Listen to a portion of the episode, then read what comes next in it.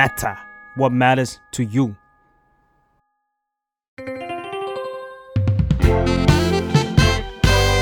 What's up Nothing much ได้สับจากข่าว เชื่อว่าหลาย ๆ คนน่าจะเห็นกระแสแคมเปญคนธรรมดานะคะหรือความธรรมดา วันนี้ก็เลยอยากจะมาสอนคำศัพท์ภาษาอังกฤษที่แปลว่า ไม่ธรรมดาดีกว่าค่ะคำแรกเนี่ย เป็นคำที่หมายมองว่ามันแอบเป็นสแลงนิดนึงนะคะก็คือคำว่า extra e x t r a extra ความจริงคำนี้อาจจะไม่ได้เชิงแบบไม่ธรรมดาปกติอะแต่ว่ามีความเยอะมีความอาจจะ negative เบาๆนะคะ ซึ่งก็คือคนมักจะใช้คำเนี้ยเวลาพูดถึงคนที่เฮ้ย คนนี้เขาแบบแสดงออกแบบ excessive มากๆ มีความเยอะในทางอารมณ์ เยอะเวลาแสดงออกนะคะ ตัวอย่างเช่น เขาอาจจะพูดว่า I'm not too extra you're just too basic ก็คือมันแปลว่า เฮ้ยความจริงแล้วฉันไม่ได้เยอะนะเว้ย เธอแค่แบบเบสิกเกินไปอะไรเงี้ยอะมาสอนเพิ่มนิดนึงว่า เวลาเขาพูดว่า basic อะในแสลงเนี่ยเขาบอกว่า basic characterizes someone or something as unoriginal unexceptional and mainstream ก็คือการที่ เราอาจจะธรรมดาเกินไปหรือว่า basic เกินไปเนี่ย มันก็จะมีข้อเสียของเขาเหมือนกันเอาจริงพอเห็นคำเหล่านี้มันก็เห็น culture ของฝรั่งเหมือนกันนะว่าแบบอะถ้า extra เกินไป มันก็ไม่ดีขนาดนั้นหรือเปล่า หรือว่าถ้าเรา basic เกินไปมันก็แบบอาจจะดูน่าเบื่ออะไรอย่างนี้ ซึ่งสำหรับมายมาก็มองว่าเฮ้ยหรือว่าอันนี้ก็เป็นหนึ่งในเหตุผลว่ะที่ทำให้คนแบบรู้สึกอาจจะ overwhelm หรือว่ารู้สึกว่าเฮ้ยเราจะเป็นคนเบสิกไม่ได้ เราจะเป็นคนธรรมดาไม่ได้ คำที่ไม่ธรรมดาอันต่อไป มันจะมีคำที่คล้ายๆกันเยอะนะคะ หมายถึงความหมายเนี่ยอย่างเช่นแบบ extraordinary นะคะ คือมันเขียนว่า extra บวก ordinary แต่ว่าปกติเนี่ยเวลาเขา pronounce เนี่ยมันจะเป็น extraordinary ก็คือ very unusual or remarkable สามารถใช้คำนี้ชมคนอื่นได้เลยนะว่า oh he's extraordinary he's such an extraordinary person ก็คือเฮ้ยเขาแบบเขาเจ๋งมากเลยว่ะเขาแบบโหดีอะหรืออย่างคำว่า outstanding outstanding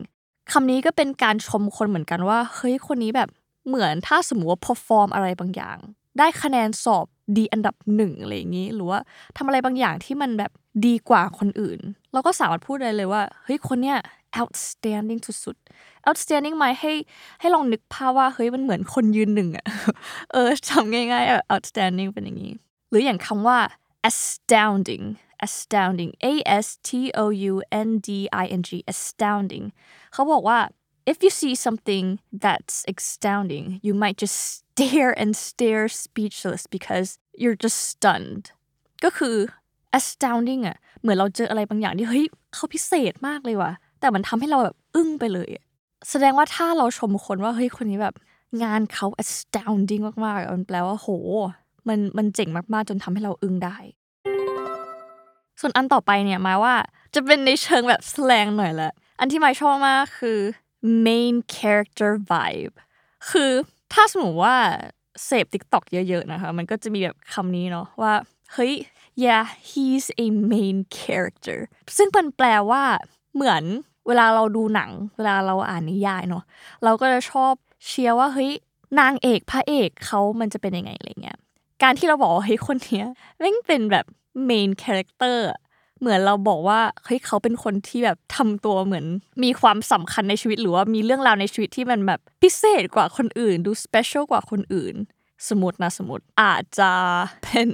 คนที่ extrovert มากๆ มีคนชอบเยอะเป็นคนที่ popular ในโรงเรียนของเขาอย่างเงี้ยเราก็อาจจะบอกได้ว่า oh yeah he he's one of those main characters อีกอันนึงอันเนี้ยมายคิดว่าเป็นคำที่ง่าย แล้วเป็นการบอกว่าเฮ้ยคนเนี้ยมันไม่ธรรมดา อย่างเช่นเราอาจจะชมคนได้ว่า she is something she is something หรือเปลี่ยนสรรพนามนะคะแบบ he is something you are something ซึ่งการพูดแบบนี้มันก็แปลว่า you are very impressed by them มันเหมือนว่าเฮ้ยเขาทำอะไรก็แล้วแต่แล้วเราประทับใจในตัวเขาอะ someone or something that is particularly remarkable unusual or impressive เอาง่ายๆคำว่า you're something เป็นการชมเขาว่าเขาแบบไม่เหมือนคนอื่น มีอะไรที่อาจจะไม่เหมือนคนอื่น ดูพิเศษกว่าคนอื่น แล้วแบบเราประทับใจในตัวเขาคำนี้ไมายจะเห็นบ่อยมากเลยเวลา อยู่ในหนังแล้วก็แบบสมมติว่าเป็นแบบวัยรุ่นไฮสคูลอย่างเงี้ยแล้วก็พระเอกก็อาจจะชมนางเอกที่ดูแบบเป็นคนธรรมดาธรรมดา แต่เขาก็ชมไปว่าแบบ yeah you're you're something อะไรเงี้ยเป็นเป็นคำชมแบบแนวชิบๆนิดนึงในหนังอะนะแต่คำเนี้ยเราก็สามารถพูดเพื่อชมได้แหละว่า oh he is something I am impressed โอเค มาสรุปกันคำที่เราเรียนรู้